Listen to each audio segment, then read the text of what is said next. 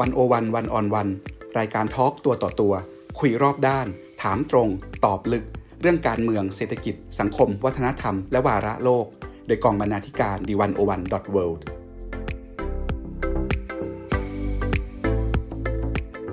สวัสดีค่ะทุกท่าน วันนี้พบกับรายการวันโอวันวันออนวันรูปแบบใหม่นะคะ จากหน้าจอสู่พอดแคสต์ค่ะ ในช่วงวิกฤตโควิด -19 นี้นะคะ เราจะมาชวนคุยชวนคิดบ่อยเป็นพิเศษค่ะ ทุกสองทุ่มตรงตลอดวันจันทร์ถึงวันศุกร์นะคะ วันนี้ปานิชโพสีวังชัยดำเนินรายการค่ะ ท่านผู้ฟังคะทีมงานวันโอวันเนี่ยตั้งโจทย์การทำงานในช่วงโควิด -19 กันเองว่า เราจะใช้การสู้กับวิกฤตโควิด -19 ที่เกิดขึ้นเนี่ย เป็นโอกาสหรือว่าเป็นจุดพลิกในการทำให้โลกและสังคมไทยดีขึ้นกว่าเดิมได้อย่างไรบ้างนะคะ โดยพยายามสำรวจความคิดในแวดวงต่างๆ ตั้งแต่ระเบียบโลกจนถึงนวัตกรรม แล้วก็รวมถึงการปฏิรูปเชิงระบบในเรื่องต่างๆนะคะ วันนี้ค่ะเราได้รับเกียรติจากอาจารย์เกษินีวิทูลชาตินะคะ อธิการบดีมหาวิทยาลัยธรรมศาสตร์คนปัจจุบันค่ะ ผู้อยู่เบื้องหลังการจัดการวิกฤตโควิด -19 ในธรรมศาสตร์นะคะ ที่ได้รับ เสียงชื่นชมมากเลยว่าจัดการได้เร็วแล้วก็เป็นระบบมากนะคะ ทั้งเรื่องการเรียนการสอนออนไลน์ การดูแลผู้ป่วยของโรงพยาบาลธรรมศาสตร์นะคะแล้วก็การรองรับนักศึกษารอบด้านนะคะ ทั้งทำประกันสุขภาพ แล้วก็ตั้งศูนย์ให้คำปรึกษาด้วยนะคะ วันนี้ก็เลยอยากจะชวนอาจารย์มาคุยถึง เบื้องหลังวิธีคิดในการจัดการปัญหาช่วงวิกฤตค่ะว่าแต่ละก้าวย่างนั้นน่ะอาจารย์คิดอย่างไร แล้วก็ทำอย่างไรจึงจะเห็นผลนะคะ สวัสดีค่ะ อาจารย์เกษินีค่ะ ค่ะ สวัสดีค่ะ สวัสดีค่ะ ค่ะ เดี๋ยวถามข่าวคราวอาจารย์ก่อนแล้วกันนะคะ ว่า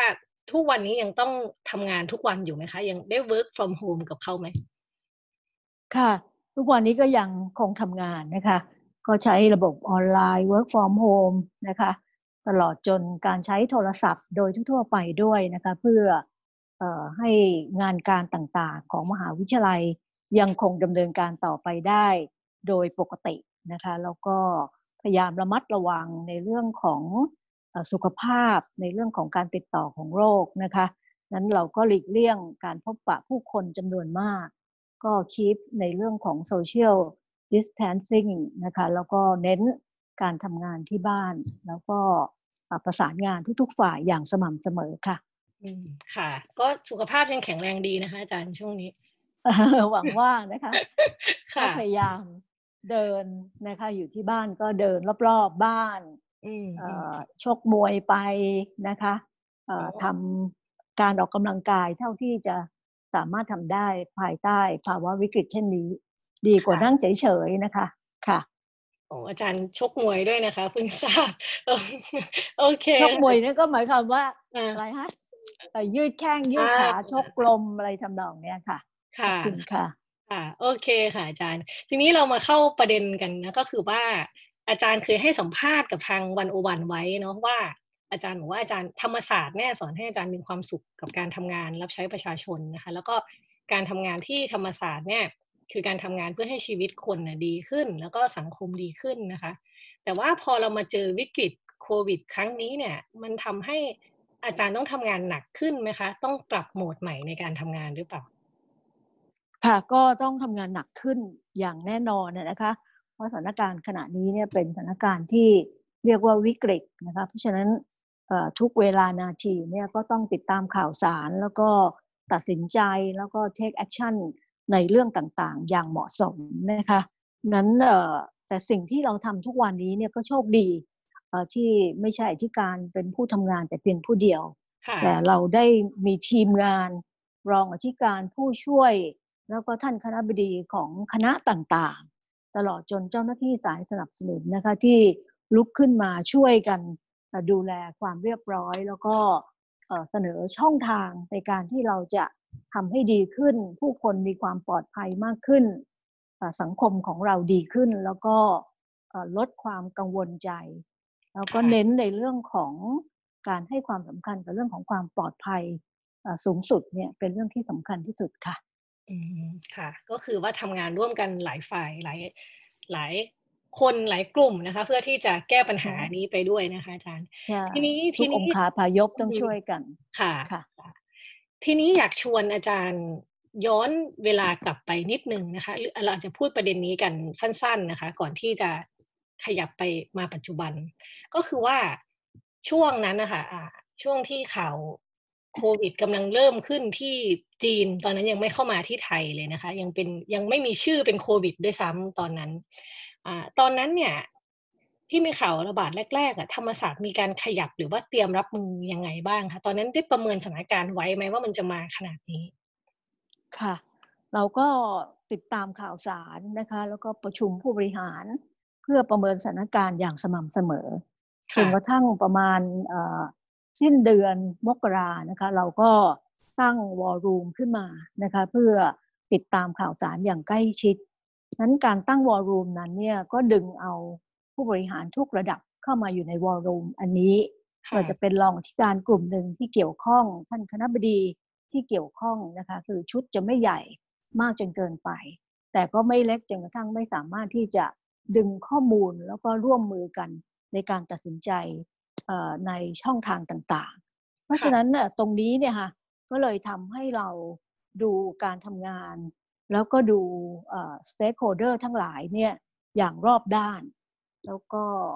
ในเรื่องของการตั้ง war room ขึ้นมานั้นเนี่ยก็ช่วยมหาวิทยาลัยเป็นอย่างมากนะคะทำให้เราคิดได้รอบคอบมากขึ้น แล้วก็ช่วยกันตัดสินใจ raise ประเด็นในเรื่องที่สำคัญสำคัญนะคะ อย่างเช่น เราควรจะออกนโยบายในเรื่องของการทำงานที่มันยืดหยุ่นขึ้นไหม work from home เนี่ยควรจะเริ่มได้แล้วหรือยัง หรือว่ายังไม่ต้องถึงขนาดนั้นในสถานการณ์ขณะนั้นเนี่ยนะคะก็เอาเพียงแค่ flexi time ได้ไหม เพื่อเป็นการซ้อมไปก่อนได้ต่างๆ พวกนี้ค่ะก็เป็นเรื่องที่มียังช่วงนั้นก็ยังพอมีเวลาที่จะคิดหลาย ๆ มิติ ทั้งเรื่องการทำงานเรื่องของ การจัดการเรียนการสอนเรื่องของคุณภาพชีวิตของนักศึกษา เขาจะมีความพร้อมอย่างไร แนวทางที่เราจะเดินต่อไปเนี่ยเราจะทำอะไรบ้างนั้นในเรื่องของ stakeholder ทั้งหลายเนี่ยก็ถูกดึงเข้ามา ให้รู้ว่า stakeholder ของเรานั้นเนี่ยมีใครบ้าง แล้วคนแต่ละกลุ่มที่เป็น stakeholder ของเรานั้นเนี่ยเราจะดูแลเขาอย่างไร ขณะนั้นก็ยังมีเวลาที่จะมองให้มันรอบด้าน แล้วก็ครอบคลุมกิจกรรมทั้งหมดที่ควรจะเป็นค่ะค่ะค่ะ ถ้าเกิดว่าลองเทียบว่าสิ่งที่อาจารย์ประเมินสถานการณ์ไว้ในช่วงปลายเดือนมกราเนาะจนถึงตอนเนี้ยต้นเมษาแล้วเนี่ยอาจารย์คิดว่ามันมามาไกลกว่าที่คิดไหมคะ สถานการณ์ มาไกลกว่าที่คิดมากเลยนะคะ ซึ่งขณะนั้นก็คิดว่าเมื่อมาถึงเมืองไทย สักระยะหนึ่งนะคะสองเดือนสามเดือนก็คงจะคลี่คลาย แล้วก็สามารถที่จะทำงานต่างๆในชีวิตของเราเนี่ยได้ตามปกติ แต่สถานการณ์ขณะนี้ก็จะเห็นได้ว่ามันน่าจะยาวนานมากกว่าที่เราคิดเยอะค่ะ ค่ะ ค่ะ ค่ะ ทีนี้อพอช่วงหลังถัดจากช่วงเดือนอปลายเดือนมกราเนาะที่หลังจากอาจารย์ตั้งวอลลุ่มอะไรแล้ว ทีนี้พอ ช่วงที่สถานการณ์มันเริ่มแย่ลงนะคะ อาจารย์ก็คือมีคนไทยติดเชื้อ แล้วก็มีการเชื้อเริ่มแพร่กระจายในไทยแล้วเนี่ย จนต้องมีการหยุดการเรียนการสอนนะคะ มหาวิทยาลัยแห่งก็หยุดแล้วก็เปลี่ยนไปเป็นสอนทางออนไลน์แทนนะคะ ตอนนั้นเนี่ยทางธรรมศาสตร์เนี่ยคิดแล้วก็จัดการปัญหายังไงบ้างคะพอต้องหยุดเรียนขึ้นมาเนี่ยก็เรื่องใหญ่เหมือนกันนะคะอาจารย์ ค่ะสถานการณ์ขนาดนั้นก็คงประมาณสิ้นมกรานะคะ เราก็ตัดสินใจทันทีในการที่จะต้องใช้วิธีการจัดการเรียนการสอนในระบบออนไลน์นะคะสำหรับนักศึกษา ซึ่งตรงนี้เนี่ยก็เป็นความโชคดีของธรรมศาสตร์นะคะที่เราได้วางพื้นฐานของการเรียนการสอนออนไลน์เนี่ยมาระยะหนึ่งแล้วนะคะ ซึ่งถ้าจำไม่ผิดเนี่ยอาจจะประมาณสักปีกว่า 2 ปีด้วยซ้ำไปนะคะที่เราเริ่มคิดเอระบบการเรียนการสอนออนไลน์ ซึ่งขณะนั้นเนี่ยกระแสในเรื่องของ disruptive อะไรต่างๆเนี่ยก็มา เราก็มองจากต่างประเทศนะคะว่าการเรียนการสอนแบบ face to face แบบที่เราทำอยู่ทุกวันนี้คงจะไม่ใช่โซลูชันในการจัดการเรียนการสอนในยุคสมัยใหม่ นั้นออนไลน์เนี่ยน่าจะเป็นคำตอบ นั้นตอนนั้นเนี่ยเราก็เลยได้คิดถึงโครงการธรรมศาสตร์ตลาดวิชาออนไลน์ ก็ไปคิดว่ามหาวิทยาลัยธรรมศาสตร์นั้นเนี่ย เรามีแอสเซทของเราก็คือความเป็นตลาดวิชาที่ใครจะมาเรียนก็ได้เมื่อไหร่ก็ได้นะคะนั้นจากแนวคิดตรงนี้ก็เอามาสู่ให้มันเป็นออนไลน์ซะแทนที่เขาจะต้องเดินทางเข้ามาเรียนในรั้วเรา เราก็เปิดการเรียนการสอนที่เขาสามารถที่จะเข้ามาลงทะเบียนเรียนในวิชาอะไรที่มันจะพัฒนาทักษะของเขาให้สามารถที่จะทำงานได้ มีอายุเท่าไหร่ ก็สามารถที่จะเรียนได้ ตอนนั้นก็วางคอนเซ็ปต์พวกเหล่านี้ไว้ แล้วก็มีการจัดการเรียนการสอนไปแล้วด้วยนะคะนอกจากนี้เรายังวางแนวไว้สำหรับการจัดการเรียนการสอนออนไลน์ในระดับปริญญาโท อยู่สองหลักสูตรก็คือ business innovation แล้วก็เรื่องของ data science ซึ่งตรงนี้เนี่ยก็เป็นพื้นฐานที่ทำให้เรา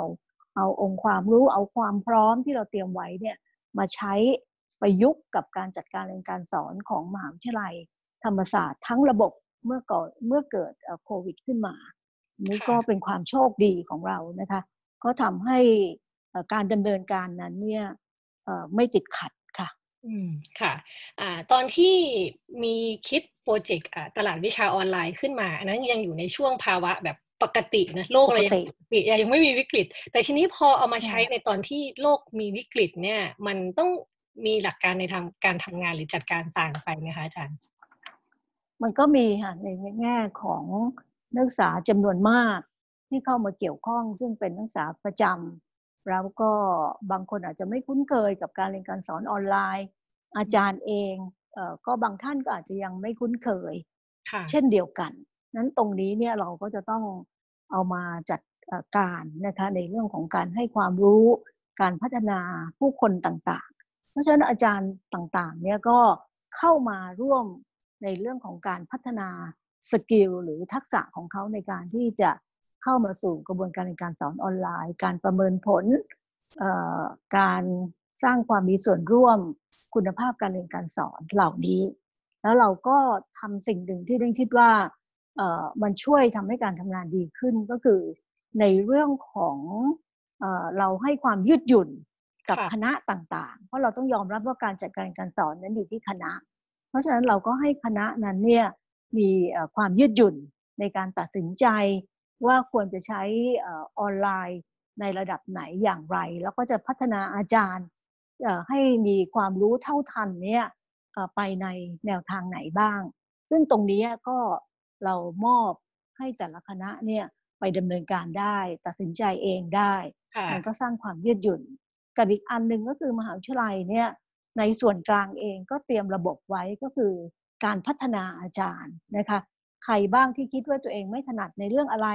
อยากจะเข้ามาเพื่อพัฒนาในเรื่องอะไรที่จะทำให้ทักษะของเขาดีขึ้นเนี่ยก็ทางฝ่ายวิชาการของมหาวิทยาลัยก็มีความเข้มแข็งในการจัดอบรมเทรนนิ่งต่างก็ทำให้ทุกอย่างนั้นเนี่ยมันสามารถที่จะผสมกลมกลืน แล้วก็เป็นไปอย่างมีประสิทธิภาพค่ะ ค่ะค่ะ ฟังดูก็จริงๆน่าจะเป็นเรื่องใหม่สำหรับทุกคนนะคะ ก็คือใหม่กับนักศึกษาด้วยใหม่กับอาจารย์เองด้วยเรื่องการเรียนการสอนออนไลน์นะคะอาจารย์อยากถามถึงเบื้องหลังการทำงานว่าอาจารย์มีเคสอะไรที่น่าสนใจหรือปัญหาที่เกิดขึ้นไหมคะ เช่น เวลาเขาบอกว่าวิดีโอคอลกันเนี่ยบางทีหน้าก็ค้างเสียงไม่ไปหรือว่าอื่นๆนะคะ สอนการสอนแบบเจอหน้ากันมันอาจจะ ได้ผลมากกว่าไหมอะไรแบบเนี้ย มีเรื่องเล่าที่น่าสนใจไหมคะอาจารย์ ก็ประเด็นพวกนี้ก็ไม่ค่อยมีนะคะ เพราะอย่างที่ได้บอกว่าเรามีการพัฒนาแล้วก็เตรียมการในเรื่องนี้มาเป็นระยะเวลาเกือบสองปี ซึ่งก็ได้ดูแลปัญหาเหล่านี้ไปเรียบร้อยแล้ว แล้วก็การพัฒนาคนซึ่งไม่เพียงแต่เฉพาะอาจารย์เท่านั้น บุคลากรสายสนับสนุนเนี่ยก็ได้รับการพัฒนาเตรียมความพร้อมที่จะเข้ามา ช่วยในการดูแลคอร์สออนไลน์ต่าง ๆ เหล่านี้นั้นเราก็มีกำลังคนในทุกระดับหรือกลไกแม้กระทั่งในเรื่องของการประเมินผลการแก้ปัญหาต่างๆ เนี่ยมันก็จะมีอย่างต่อเนื่อง ซึ่งเราก็มีแนวทางให้อย่างเช่นบางวิชาจำเป็นที่จะต้องมีเรื่องของการฝึกงานด้วยเป็นข้อกำหนดในรายวิชานั้น นี้เมื่อเกิดเเหตุการณ์ขึ้นจริงเนี่ย นักศึกษาก็ไม่สามารถที่จะไปฝึกงานตามสถานที่ปฏิบัติงานจริงได้นั้นตรงนี้เนี่ยเราก็แก้ปัญหาว่าก็อาจจะให้เกรดนักศึกษาในเรื่องของไอไปก่อนได้ไหม เมื่อสถานการณ์ดีขึ้น ก็จะสามารถไปฝึกงานแล้วก็ได้ผลงานมาทดแทนเป็นเกรด แทนเกรด I เดิมที่เคยได้รับ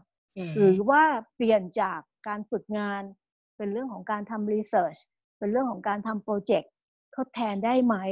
อะไรต่างๆ พวกนี้ก็ถูกพัฒนาเข้ามาแทนที่ซึ่งการตัดสินใจก็เป็นเรื่องของคณะเรื่องของอาจารย์ที่จะเข้าไปดูความเหมาะสมในแต่ละเคส แต่เราก็จะมีแนวทางเป็นกรอบหลักใหญ่ ๆ ไว้ให้ค่ะ ค่ะโอเคค่ะอาจารย์ เรื่องหนึ่งนะคะที่ได้รับเสียงชื่นชมมากเหมือนกันในประเด็นเรื่องการเรียนการสอนออนไลน์ ก็คือเรื่องการแจกซิม นะคะมีซิมออนไลน์ให้ให้นักศึกษาที่ขาดแคลน หรือว่าประสบปัญหาเรื่องการเข้าถึงเครือข่ายอินเทอร์เน็ตอะไรอย่างนี้นะคะ ทีนี้อยากให้อาจารย์จะจะเจาะประเด็นนี้ต่อนิดนึงเนาะว่าจุดเริ่มต้นมันเป็นมาอย่างไง เบื้องหลังวิธีคิดก่อนจะออกมาเป็นการแจกซิมอะคืออะไรคะอาจารย์ คือตรงนี้เราต้องยอมรับว่าเรื่องเครื่องไม้เครื่องมืออุปกรณ์หรือสิ่งสนับสนุนต่าง ๆ เนี่ยนักศึกษาแต่ละคนก็ มีความพร้อมไม่เหมือนกันนะคะ เราต้องยอมรับว่านักศึกษาธรรมศาสตร์ในทุกระดับคือทั้งปริโทเอกเนี่ยมีถึงประมาณสี่หมื่นคน ซึ่งก็มีจำนวนที่ค่อนข้างเยอะ แล้วก็สารภาพทางเศรษฐกิจความพร้อมก็ไม่เหมือนกัน นั้นเมื่อจัดการเรียนการสอนที่มีคลาสรูมอยู่ มันก็มันก็ง่าย แต่เมื่อถ้ามหาวิทยาลัยปิดนักศึกษาต้องอยู่หอพักหรืออยู่บ้านของตัวเอง ความพร้อมในเรื่องของสิ่งเหล่านี้ก็จะไม่เท่าเทียมกัน นั้นมหาวิทยาลัยเนี่ยเมื่อประเมินสถานการณ์แล้วว่าความพร้อมของเด็กไม่เท่ากัน เราจะทำอย่างไร นั้นตรงนี้จึงเป็นที่มาที่ว่าถ้าอย่างนั้นเนี่ยเราก็ไปหาซิมนะคะมาให้นักศึกษาแจกให้ฟรี นั้นจะแจกให้ฟรีเราก็ไปเจรจากับบริษัทยักษ์ใหญ่ที่ทำกิจการค้าที่เกี่ยวกับเรื่องพวกนี้ เขาก็ยินดีที่จะให้ฟรีกับนักศึกษานะคะเป็นระยะเวลา 3 เดือนก่อน พอต่อไปก็จะมาเจรจากันต่อเนื่องกันไป อย่างนี้ค่ะเพราะฉะนั้นเราก็ต้องรู้เท่าทันนะคะว่าเเด็กเขาจะมีปัญหาอะไร ก็เตรียมไปประสานงานกับหน่วยงานภายนอก ให้เขาช่วยสนับสนุนให้กับเรา มันก็ทำให้เด็กนักศึกษาเขามีความรู้สึกว่าไม่ว่าคุณจะอยู่ในสถานภาพใดบ้านคุณจะมีความพร้อม หรือไม่พร้อมอย่างไร มหาวิทยาลัยก็จัดการให้ทุกคนมีความพร้อมเท่าเทียมกันค่ะค่ะนี่ก็ทำให้เป็นเรื่องที่ได้ใจนักศึกษามากที่เราแก้ปัญหาได้อย่างรวดเร็ว แล้วก็เป็นซิมต่างๆ ที่เขาสามารถที่จะใช้ได้อย่างไม่อั้นด้วยนะคะค่ะก็ก็เป็นความดีใจ อีกประการหนึ่งนอกเหนือจากเรื่องของซิมแล้วเนี่ยเราก็ยังทำในเรื่องของการประกัน ภัยโควิดเนี่ยให้กับนักศึกษาด้วยตรงนี้เราก็เข้าใจนะคะว่าอารมณ์ของเด็กเนี่ยบางทีเขาก็กังวลใจเอ๊ะถ้าเกิดเหตุการณ์นี้เขาเป็นขึ้นมาเนี่ยจะทำอย่างไรนั้นพอเราประกันขึ้นมา เขาก็รู้สึกอุ่นใจขึ้น มีทีมอของบริษัทประกันที่เข้ามาพูดคุยมาอธิบายถึงสิทธิประโยชน์ที่เขาจะได้รับเหตุการณ์ต่างๆ ที่เกี่ยวข้องกับเรื่องของการประกันนะคะ มันก็ทำให้ได้รับความรู้ความมั่นใจและความปลอดภัยด้วยค่ะ ค่ะ ค่ะ อาจารย์คะเขาฟังดูเนี่ยก็คือว่าเด็กๆวัยรุ่นวัยนักศึกษาเนี่ยจำนวนมากนะคะ น่าจะได้รับประโยชน์จากนโยบายของทางมหาวิทยาลัยนะคะ แต่ว่าทีนี้อยากชวนอาจารย์คุยเรื่องนี้นิดนึงเขาเขาว่ากันว่านะคะอาจารย์วัยรุ่นวัยนักศึกษาเนี่ย เป็นกลุ่มที่ สื่อสารด้วยยาก ในแง่ว่าเขาอาจจะมีความคิดเป็นของตัวเอง หรือว่าความคิดหลากหลาย แสดงความคิดเห็นผ่านทางโซเชียลต่างๆ มากมายนะคะอาจารย์ ทีนี้เลยอยากถามอาจารย์ว่า อาจารย์มีวิธีการเข้าถึงความคิดความรู้สึกของของนักศึกษายังไงบ้างคะทำไมเราถึงจะรู้ เราจะรู้ได้ยังไงว่านักศึกษามีปัญหาอะไรอยู่ แล้วเขาต้องการอะไรในภาวะแบบนี้อะไรเงี้ยค่ะค่ะนี่ก็เป็นพื้นฐานที่ดีของธรรมศาสตร์นะคะก็คือว่า นักศึกษากับอาจารย์กับผู้บริหารเนี่ยมันก็จะใกล้ชิดกัน เรามีแนวทางว่า เอ้ย ในแต่ละปีเนี่ยก็จะมีรายการอธิการพบนักศึกษาในแคมปัสต่างๆ ไม่ว่าจะเป็นลังสิตพัทยาท่าพระจันทร์ลำปางนะคะ ปีหนึ่งเนี่ยแต่ละแคมปัสก็อย่างน้อยๆก็จะต้องมีหนึ่ง แต่ถ้าเป็นไปได้ก็คือจะต้องไปแต่ละแคมปัสเนี่ยสองครั้งในการที่อธิการแล้วก็ทีมงาน ไปพบกับนักศึกษาของแต่ละแคมปัส เพื่อที่คุณก็ถามมาได้เลย ทั้งคำถามที่ส่งมาก่อน หรือไปถามคำถามณนะวันที่อธิการไปพบก็ได้เขาก็จะมีคำถามที่หลากหลายที่เขาเผชิญ แล้วก็ต้องการบางอย่างเราก็ตอบได้ก็ตอบตอบไม่ได้ ก็ขอติดเป็นการบ้านแล้วก็เอามาทำงานต่อนะคะอันนี้ทำให้เราได้ใจเด็กอะว่าเอ้ยทุกคำถามที่คุณถามมาเนี่ย เราต้องมีคำตอบ เราต้องไปหามา แล้วก็มีการพัฒนาในสิ่งนั้นให้มันดีขึ้นนะคะ นอกจากรายการที่การพบนักศึกษาแล้วเนี่ยในเรื่องของการที่นักศึกษาเองสามารถที่จะทำบันทึกมา แล้วก็ขอพบเป็นรายบุคคลรายกลุ่มรายเรื่องต่างๆเนี่ยได้เช่นเดียวกัน อีกประการหนึ่งที่เราทำก็คือว่ากรรมการบางชุดเนี่ยเราก็ ให้นักศึกษาเข้ามาเป็นกรรมการด้วย อย่างเช่น การจัดสรรเงินเพื่อการพัฒนานักศึกษาหรือที่เรียกว่ากองทุนค่าธรรมเนียมการศึกษาเพื่อการพัฒนา อย่างเงี้ยเด็กก็จะเข้ามาเป็นกรรมการร่วมกับทางมหาวิทยาลัย เราก็จะรู้ว่านักศึกษานั้นเนี่ยเขาเดือดร้อนอะไรนะคะ ในแต่ละช่วงเวลาหรือนักศึกษาเองก็มา participate เข้ามานั่งเป็นคอมมิตี้เป็นกรรมการอยู่ด้วยกัน เขาก็จะรู้ว่าเออ แนวคิดของครูบาอาจารย์ แนวคิดของผู้บริหารนั้นเนี่ยเป็นอย่างไรในทางบริหารจริง ๆ แล้วเนี่ยเรามีข้อจำกัดอะไรบ้างล่ะ ถูกไหมคะเขาก็จะได้เข้าใจแล้วก็ร่วมแก้ปัญหากับเรา อย่างนี้เป็นต้นนะคะนอกจากนี้อีกอันหนึ่งก็คือว่าเราเดินเดินไปเนี่ย เราก็เข้าไปทักนักศึกษาเราไปกินอาหารลงอาหารนะคะ เช่นเดียวกับนักศึกษา นั้นเมื่อเข้าไปกินอาหารลงอาหารเดียวกันกับนักศึกษาเนี่ย เราก็เข้าไปคุยกับเขาว่าเออเป็นไงกับข้าวอร่อยไหมอยากจะมีอะไรเพิ่มเติมจากที่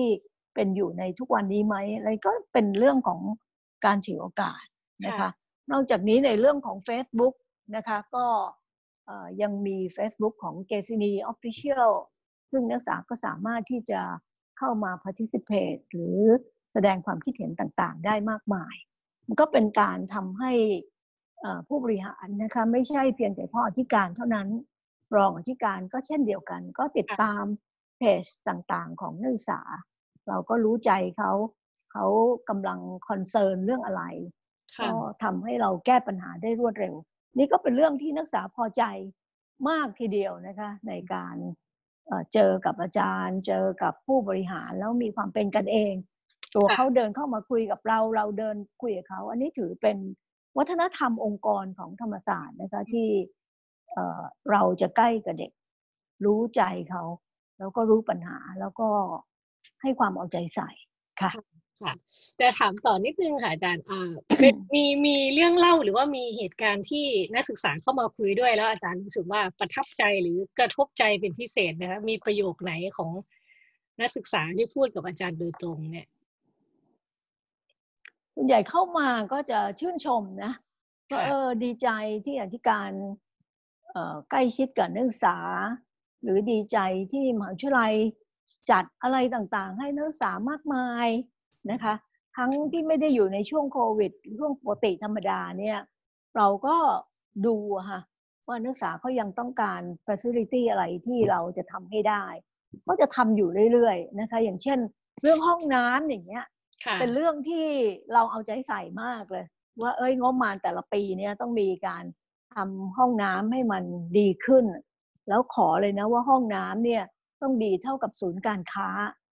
นะคะทั้งหลายอย่างเงี้ยเป็นต้นก็ไปเบนช์มาร์กกับศูนย์การค้าว่าเอ้ยเราต้องได้มาตรฐานตามนี้นะ ความสะอาดที่ต้องดูแลในแต่ละชั่วโมงจะต้องดำเนินการอย่างไร คือก่อสร้างปรับปรุงให้มันดีแล้วเนี่ย มันยังไม่เพียงพอ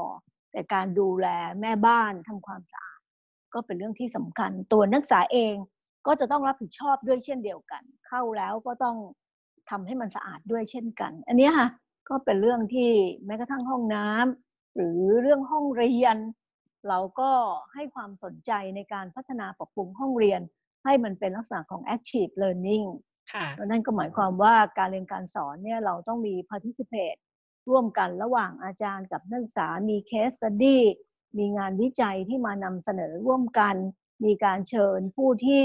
มีประสบการณ์มาพูดคุยกับนักศึกษาหลากหลายรูปแบบในการเรียนเนี่ยก็เป็นเรื่องราวของ active learning เราก็พยายามที่จะจัดห้องปรับปรุงห้องเรียนเนี่ยให้มันสอดรับกับไอ้ทิศทางแล้วก็แนวทางการเรียนการสอนที่เราอยากจะเห็นอยากจะเป็น แล้วก็มีคุณภาพที่ดีที่สุด อย่างเงี้ยก็ทำให้เด็กเขาพอใจค่ะ โอเคค่ะอาจารย์ อ่า ทีนี้เราขยับประเด็นไปนิดนึงแล้วกันนะคะ ว่าถัดจากเรื่องของการเรียนการสอนแล้วก็นักศึกษาแล้วเนี่ย อ่า มันจะมีเรื่องของโรงพยาบาลธรรมศาสตร์ด้วยนะคะ ซึ่งก็เป็นได้ก็เป็นข่าวที่ช่วงที่ผ่านมาว่าโรงโรงพยาบาลโรงพยาบาลธรรมศาสตร์เนี่ย มีการสร้างโรงพยาบาลสนามขึ้นมาด้วยนะคะ โดยเปลี่ยนหอพัก เป็นโรงพยาบาลสนามนะคะ อยากให้อาจารย์เล่าในประเด็นนี้นิดนึงนะคะ ว่าการจัดการในส่วนของโรงพยาบาลเนี่ยทำงานกันยังไงบ้างคะอาจารย์ ค่ะ ในเรื่องของโรงพยาบาลเมื่อเกิดเหตุการณ์ขึ้นแล้วเนี่ยเราทำวอลลุ่มขึ้นมาเป็นสองกลุ่ม กลุ่มหนึ่งก็คือวอลลุ่มการบริหารมหาวิทยาลัยกับอีกกลุ่มหนึ่งก็จะเป็นวอลลุ่มของโรงพยาบาล ซึ่งอธิการเนี่ยก็จะเป็นประธานใน วอลลุ่มเนี่ยทั้งสองกลุ่ม นี่ก็คือแนวทางที่เราเข้าไปสัมผัสกับปัญหา เข้าไปสร้างความมีส่วนร่วมกระตุ้นให้ทุกคนช่วยกันคิดว่านอกเหนือจากที่เราทำอยู่ทุกวันนี้แล้วเราน่าจะทำอะไรเพิ่มเติม มันมีปัญหาใหม่ ๆ อะไรเกิดขึ้นนะคะผู้ที่มารักษาพยาบาลกับทางเรานั้นเนี่ยมีเคสอะไรที่มากขึ้น เครื่องไม้เครื่องมืออไม่เพียงพอในเรื่องอะไรบ้าง แล้วเราจะดำเนินการในเรื่องเหล่านั้นอย่างไร ทีนี้เราก็ทำอย่างนี้ค่ะตั้งแต่เริ่มเกิดโควิดขึ้นมานะคะ จากนั้นเนี่ยความเข้มข้นมันก็เริ่มขึ้น แล้วเราก็เห็นสถานการณ์ของต่างประเทศ เช่นอิตาลีนะคะ คนป่วยก็ไม่สามารถที่จะมีเตียงทรัพยากรก็มีไม่เพียงพอนะคะตรงนี้มันเราไม่อยากที่จะเห็นสถานการณ์เช่นนี้เกิดขึ้นในประเทศไทยของเรา นั้นโดยท่านอาจารย์ ดร สุรพลนิติไก่พจน์เนี่ยนะคะซึ่งก็เป็นประธานของกรรมการของโรงพยาบาลธรรมศาสตร์ด้วยอาจารย์ก็เลยคิดว่าเออถ้าอย่างนั้นเนี่ยเราสร้างโรงพยาบาลสนามขึ้นมา เพื่อรองรับกำลังคนนะคะที่ป่วยแล้วก็อาจจะได้รับการรักษาที่หายแล้ว หรือกำลังจะหายนะคะนั้นคนกลุ่มนี้เนี่ย ก็อาจจะไม่จำเป็นที่จะต้องได้รับการดูแลมากนัก แต่จะมีระบบการดูแลของมัน ที่จะสามารถทำได้อย่างเป็นระบบแล้วก็มีความปลอดภัยสูง ถ้าเช่นนั้นเนี่ยเราก็เลยตั้งเป็นโรงพยาบาลสนามอันนี้ขึ้นมา อย่างเร่งด่วนนะคะเรียกว่าจะเป็นคำสั่งออกไปเลยว่า เอ้ย เราไปรอช้าไม่ได้ นั้นภายใน 48 ชั่วโมงเนี่ยโรงพยาบาลสนามจะต้องเสร็จให้ได้เรียบร้อยเพ ราะว่าหอพักตรงนี้เนี่ยเราต้องยอมรับว่าเป็นหอพักขนาดใหญ่นะคะ ทั้งหมดก็ประมาณเกือบ 500 ห้องนะคะ แต่ก็นำมาทำเป็นโรงพยาบาลสนาม 300กับ8ห้อง ใน 300กับ8ห้องเนี่ยมันก็มีคนที่อยู่อยู่แล้วนะคะเป็นบุคลากร นั้นตรงนี้เนี่ยเราก็จำเป็นที่จะต้องขอให้บุคลากรเนี่ยออกนะคะ แล้วก็ไปอยู่ที่ สถาบันเอเชียอยู่ที่ทียูโดมนะคะซึ่งก็จะเป็นความไม่สะดวกไม่สบายอย่างแน่นอน แต่อย่างไรก็ตามเราก็เห็นความสำคัญของผู้ป่วยโควิด ความสำคัญในการรักษาพยาบาลของประเทศชาติ นั้นก็จำเป็นที่จะต้องขอร้องนะคะบุคลากร ซึ่งตัวนั้นเองก็ต้องไปยืนแล้วก็ต้องขอโทษแล้วก็ขอบคุณที่ให้ความร่วมมือนะคะ ก็ผ่านไปด้วยดี ก็ตั้งเป็นโรงพยาบาลสนามขึ้นมา ซึ่งก็ทำได้เสร็จภายใน 48 ชั่วโมง แล้วก็วันที่ 3 เคลียร์พื้นที่ให้เรียบร้อยในเรื่องของระบบไอทีเพื่อที่ว่าทำอย่างไร คุณหมอเนี่ยไม่ต้องเข้าไปในห้องผู้ป่วย แต่สามารถที่จะคอมมิวนิเคตกันผ่านระบบไอทีได้นะคะ แล้วก็ในเรื่องของ QR code อะไรเทคโนโลยีทั้งหลายพวกนี้จะเข้ามามี ส่วนในการที่จะให้บริการแล้วทำให้เกิดความปลอดภัย ในขณะเดียวกันผู้ป่วยก็มีความสะดวกสบายสูงสุดนั้นทางเราก็ได้พัฒนาสิ่งเหล่านี้ขึ้นมานะคะนั้นนอกจากนี้ในการดำเนินการ เช่นนี้เนี่ยปรากฏว่ามันก็ไปตอบโจทย์นะคะ หลังจากนั้นประมาณวันที่ 4 หรือวันที่ 5 ก็มีการส่งคนป่วยนะคะ ซึ่งใกล้จะหายแล้วเนี่ย จากโรงพยาบาลรามา มาเข้าที่โรงพยาบาลสนามของธรรมศาสตร์คือโรงพยาบาลสนามของธรรมศาสตร์นั้นเนี่ยไม่ได้รับแต่เฉพาะผู้ป่วยของโรงพยาบาลธรรมศาสตร์เท่านั้น ก็ยังรับผู้ป่วยจากโรงพยาบาลของโรงเรียนแพทย์ทั้งหลายด้วย นั้นก็เข้ามานะคะนั้นคนก็ยิ่งเห็นความสำคัญว่าเออ อันนี้มันเป็น solution ที่ดีนะคะในการที่จะมองอนาคตไกลๆนะคะ ซึ่งอาจจะไม่ไกลมาก หลังจากนั้นก็มีผู้เข้ามา ขณะนี้ก็โรงพยาบาลสนามนั้นก็มีผู้ป่วยนะคะอยู่ที่โรงพยาบาลสนามประมาณ 23 คนนะคะซึ่งก็คงจะมากขึ้นมากขึ้นนะคะนั้นอันนี้ก็เป็นเรื่องที่ธรรมศาสตร์ดำเนินการเป็นแห่งแรกแล้วหลังจากนั้นก็มีหลายที่ที่คิดคอนเซปต์ในเรื่องของโรงพยาบาลสนามขึ้นมาซึ่งนั้นก็คิดว่ามันก็เป็นเรื่องที่ดีที่เราเตรียมการไว้แต่เนิ่นผู้ป่วยหรือคนไทยของเราเนี่ย ก็จะได้มีความสบายใจว่า เอ้ยมันมีระบบรองรับนะ มีหมอนะ แล้วก็เป็นคำสั่งนะคะในแง่ที่ว่าโรงพยาบาลสนามเนี่ยเราต้องมีหมออย่างน้อยกี่คน ต้องมีพยาบาลอย่างน้อยกี่คนนะคะ เพื่อสร้างความมั่นใจให้กับทุกคนที่เกี่ยวข้อง นอกจากนี้อีกประการหนึ่งก็อยากจะกราบเรียนว่า ทางธรรมศาสตร์เนี่ยเราก็ร่วมมือกับโรงพยาบาลในจังหวัดปทุมธานี รวมถึงโรงพยาบาลในระดับอำเภอด้วย เพราะว่าโรงพยาบาลเหล่านี้เนี่ยถ้าไม่ได้รับการสนับสนุนดูแล แล้วก็ร่วมมือกันในการพัฒนาไปด้วยกันเนี่ยมันก็อาจจะเจอปัญหาได้ว่า ไม่ทราบว่าคนไข้เป็นโควิด หรือเปล่า แล้วก็การรักษาจะไม่ถูกต้องตามสิ่งที่ควรจะเป็นก็อาจจะเป็นอันตรายต่อผู้ป่วยได้ เพราะฉะนั้นเราก็เลยคิดว่าถ้าอย่างนั้นเนี่ยเรามาร่วมมือการพัฒนาโรงพยาบาลปทุมธานี ทั้งโรงพยาบาลจังหวัด แล้วก็อำเภอด้วย แล้วก็ promise นะคะในการที่จะจัดหาอุปกรณ์คลุพันธ์หรือแม้กระทั่งนำเสนอในเรื่องของการที่เราจะไปรับผู้ป่วยที่เป็นโควิดเนี่ยให้กับทางโรงพยาบาลปทุม แล้วก็มารักษาที่โรงพยาบาลธรรมศาสตร์ อะไรต่างๆ พวกนี้ค่ะมันก็เป็นความร่วมมือที่ทำให้กลไกในการดูแลผู้ป่วย กลไกในการดูแลประชาชนนั้นเนี่ยมีความ สร้างความมั่นใจให้กับประชาชนได้มากขึ้น แล้วเราก็เท่ากับเป็นการสร้างความเข้มแข็งให้กับโรงพยาบาลปทุมธานี คนในจังหวัดปทุมธานีใกล้เคียงนั้นเนี่ยก็สามารถที่จะอุ่นใจในความปลอดภัยในคุณภาพของการรักษาได้เป็นอย่างดีค่ะ ทีนี้อีกประการหนึ่งก็คืออยากจะกราบเรียนว่าโรงพยาบาลสนาม นั้นเนี่ยเราก็มีโครงสร้างการบริหารที่ดีนะคะ ก็คือรับลูกยังไงจากโรงพยาบาลใหญ่ ของทางโรงเรียนแพทย์แล้วก็ของธรรมศาสตร์ นอกจากนี้เราก็เซตทีมบริหารขึ้นมานะคะว่าทางผู้อำนวยการโรงพยาบาลธรรมศาสตร์ ก็จะต้องเข้ามาดูโรงแรดูแลโรงพยาบาลนี้ด้วย แล้วเราก็ตั้งผู้อำนวยการโรงพยาบาลสนามขึ้นมาหนึ่งท่านเพื่อที่จะรับผิดชอบในเรื่องโรงพยาบาลสนามโดยเฉพาะ ก็คือคุณหมอชัดชัยนะคะ ซึ่งก็มีความเข้มแข็งมาก อยู่โรงพยาบาลสนามตั้งแต่เช้าจนเย็นนะคะ แล้วก็มีพยาบาลที่คอยสนับสนุน support อยู่ด้วยตลอดเวลา นอกจากนี้แล้วเนี่ยเรียนว่าสิ่งหนึ่งที่เป็นผู้ช่วยให้กับทางโรงพยาบาลสนาม ซึ่งได้รับการแต่งตั้งก็คืออาจารย์ปริญญาเทวานฤมิตรกุลเนี่ยในฐานะที่เป็นรองอธิการบดีของธรรมศาสตร์ศูนย์รังสิตก็ได้รับแต่งตั้งให้เป็นผู้อำนวยการ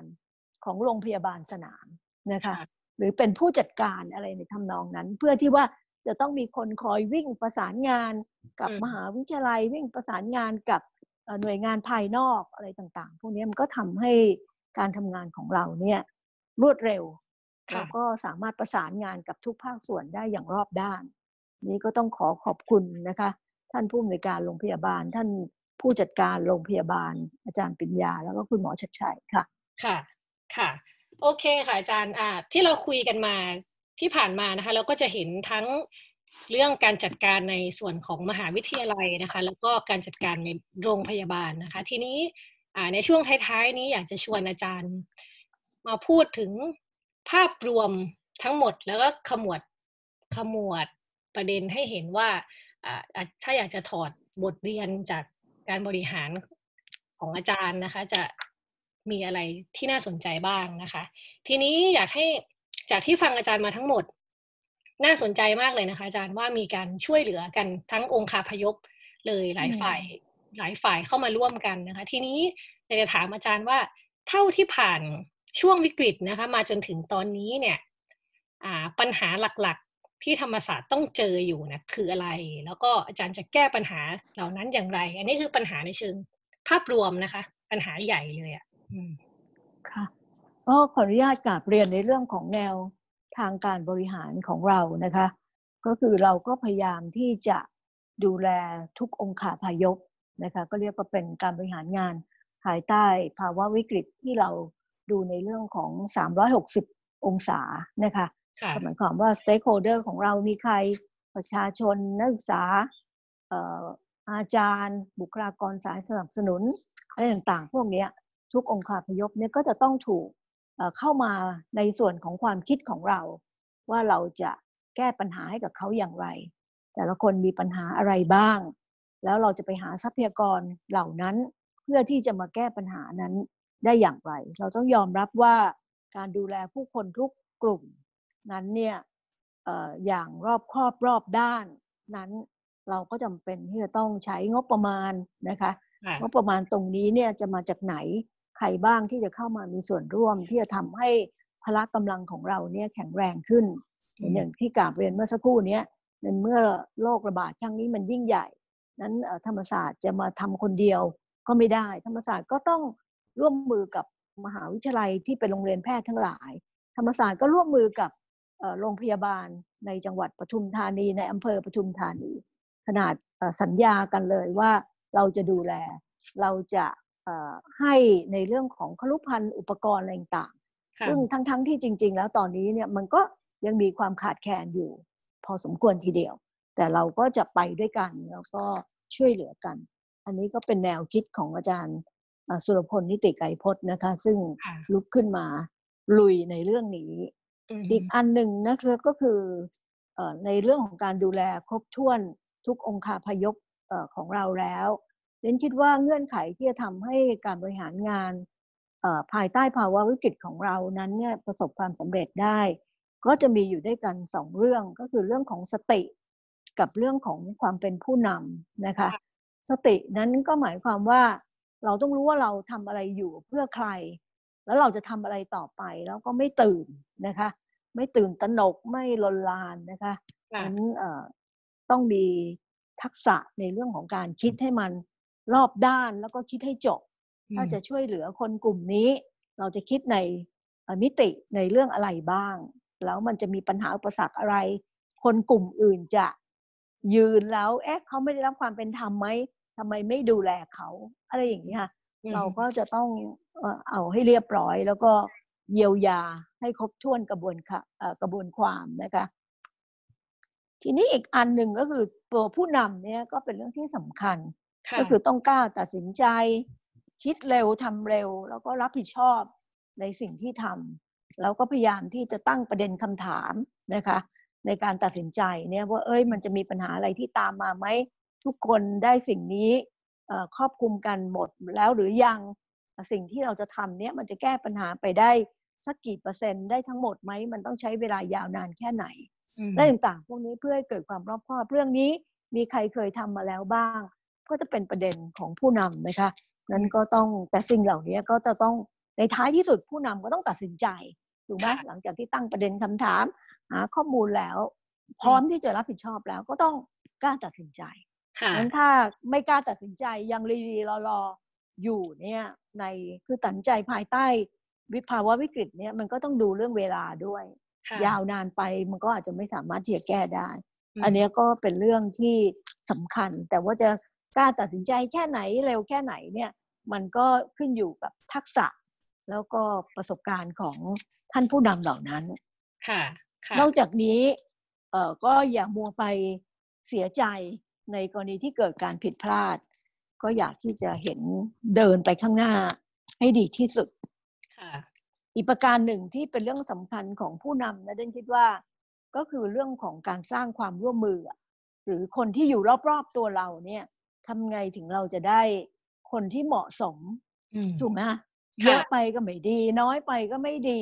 คนที่ไม่มีความรู้ในเรื่องนั้นๆก็ไม่ดี คนที่มีไบแอสก็ไม่ดี อะไรอย่างเงี้ยทำยังไงเราจะได้คนที่เหมาะสมที่จะมาอยู่ล้อมรอบกับเราอย่างที่ได้กราบเรียนว่าอย่างวอลลุ่มของธรรมศาสตร์เนี่ย เราก็คิดว่าเราโชคดีมากเลย ได้คนที่แบบ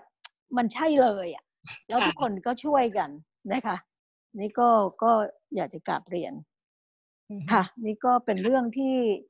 อยากจะเรียนนะคะ ในเรื่องของหลักการในเรื่องของ 360 องศา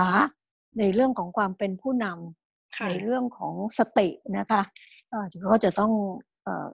สามารถที่จะมีอยู่ตลอดเวลาว่าทำอะไรอยู่ภายใต้ภาวะวิกฤตนะคะ เพราะเราต้องยอมรับว่าเราไม่ได้อยู่ภายใต้ภาวะปกติเป็นวิกฤตอะเพราะฉะนั้นอะไรอะไรเนี่ยมันก็ต้อง เร่งด่วนแล้วก็ทำให้มันเป็นระบบภายใต้เวลาสั้น ๆ อันนั้น แล้วก็ทีนี้ถามว่าเอ๊ะเราตัดสินใจอย่างไร มีเรื่องอะไรที่ลำบากใจไหม ในการทำงานเนี่ยทีมดีร่วมมือกับเรานำเสนอสิ่งที่ดีๆ เช่นบอกเราเลยว่าเออจะต้องทำอย่างนั้นอย่างนี้คุณมีกี่ทางเลือกตัดสินใจ อย่างนี้ผู้นำต้องตัดสินใจ ตกลงแล้วจะเลือกทางเลือกไหนด้วยเหตุผลอย่างไร แล้วก็พร้อมที่จะรับผิดชอบนะคะนี่คิดว่าตรงนี้เป็นเรื่องที่ที่สำคัญ แล้วเป็นเรื่องที่ยากดูเหมือนว่ามันง่าย ๆ นะ ตัดสินใจสิเราเสนอมาให้คุณสามสี่เรื่องแล้วก็วิเคราะห์ คุณตั้งประเด็นคำถามมาเรามีคำตอบอะไรต่างๆพวกนี้แต่จริงๆแล้วมันก็เป็นเรื่องที่ยากมากค่ะมีมีการ อ๋อค่ะเชิญอาจารย์เชิญฮะเชิญเชิญหนูเลยโอเคจะถามอาจารย์ว่ามีการตัดสินใจครั้งไหนที่รู้สึกว่าลำบากใจมาก ๆ หรือเป็นการตัดสินใจครั้งสำคัญไหมคะอาจารย์ ตัดสินใจที่ยากมาก ๆ ใช่ไหมคะค่ะครั้งสำคัญ ก็คงเป็นเรื่องอย่างเช่นการสร้างโรงพยาบาลสนามเนี่ย มันก็เป็นการตัดสินใจครั้งที่สำคัญ มันก็กระทบกับบุคลากรของเรา ซึ่งเขาก็ อะไรฮะ จะต้องถูกกระทบอะแล้วเวลามันก็สั้น มีเพียงแค่สี่สิบแปดชั่วโมงเท่านั้นที่คุณจะคิดได้ อย่างเงี้ยเราก็หนักใจอยู่เหมือนกันในการที่เราต้องเผชิญกับผู้คนนะคะ ต้องอธิบายให้เขาฟังให้ได้ ว่าเออทำไมถึงตัดสินใจเช่นนั้นนะคะ อันนี้ก็ก็เป็นเรื่องที่ยากลำบาก แต่ว่าพอมาถึงจุดนี้หลังจากที่เกิดเหตุการณ์เราสร้างโรงพยาบาลสนามได้เสร็จ นะคะ อีกอาทิตย์หนึ่งต่อมามาคุยกันเนี่ยทุกคนก็ชื่นชมถูกไหมฮะเราก็บอกเออเนี่ยมันคนมันก็ชื่นชมเรามากเลยนะคะ ไปได้ถูกทางดูแลประชาชนอย่างแท้จริง แต่ในขณะเดียวกันเนี่ยเสียงข้างในเนี่ยทำยังไงที่จะทำให้เขาเป็นเสียงเดียวกับข้างนอกไงฮะนั่นแต่ว่าพอเวลาผ่านไปมันต้องใช้เวลาก็ตอนนี้เขาก็เห็นผลเขาก็ชื่นใจดีใจที่ได้มีส่วนร่วมในการทำความดีเพื่อชาติ ค่ะ ค่ะ ค่ะ โอเคค่ะ อาจารย์ ฟังอย่างนี้เนาะ มันจะเห็น เห็นประเด็นหนึ่งเลย ซึ่งตั้งใจจะถามอาจารย์อยู่แล้วพอดีนะคะ ก็คือว่าจริง ๆ เนี่ยการบริหารจัดการต้องคิดให้ครบถึงว่ามันต้องเข้าถึงคนทุกกลุ่ม อ่า ไม่ใช่ว่าใช่ค่ะไปบีบตรงนี้ตรงนี้ก็พองตรงนี้ต้องไปบีบใหม่แล้วก็เกิดปัญหาขึ้นเรื่อยๆนะถามอาจารย์นิดนึงค่ะว่า โดยส่วนตัวอาจารย์เองเนี่ย มีวิธีบริหารจัดการอย่างไรคะให้คนทุกกลุ่มได้ประโยชน์หรือ รับได้กับประโยชน์ที่ตัวเองต้องเสียไปค่ะอาจารย์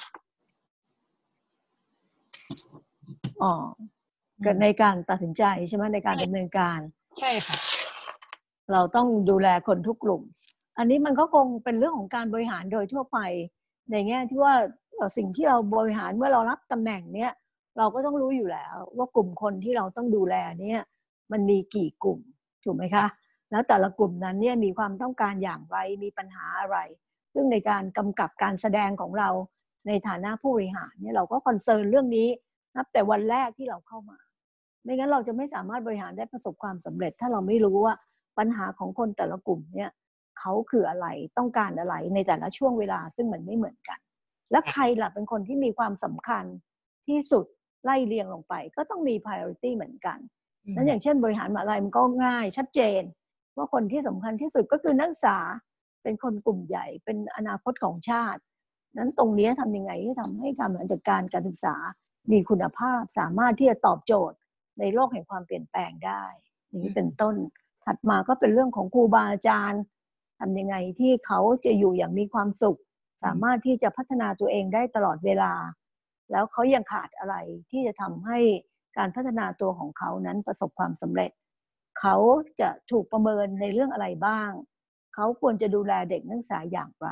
เขาควรจะปรับเปลี่ยนมหาวิทยาลัยร่วมกันกับผู้บริหารอย่างไร และกลุ่มอีกคนอีกกลุ่มหนึ่งก็คือสายสนับสนุน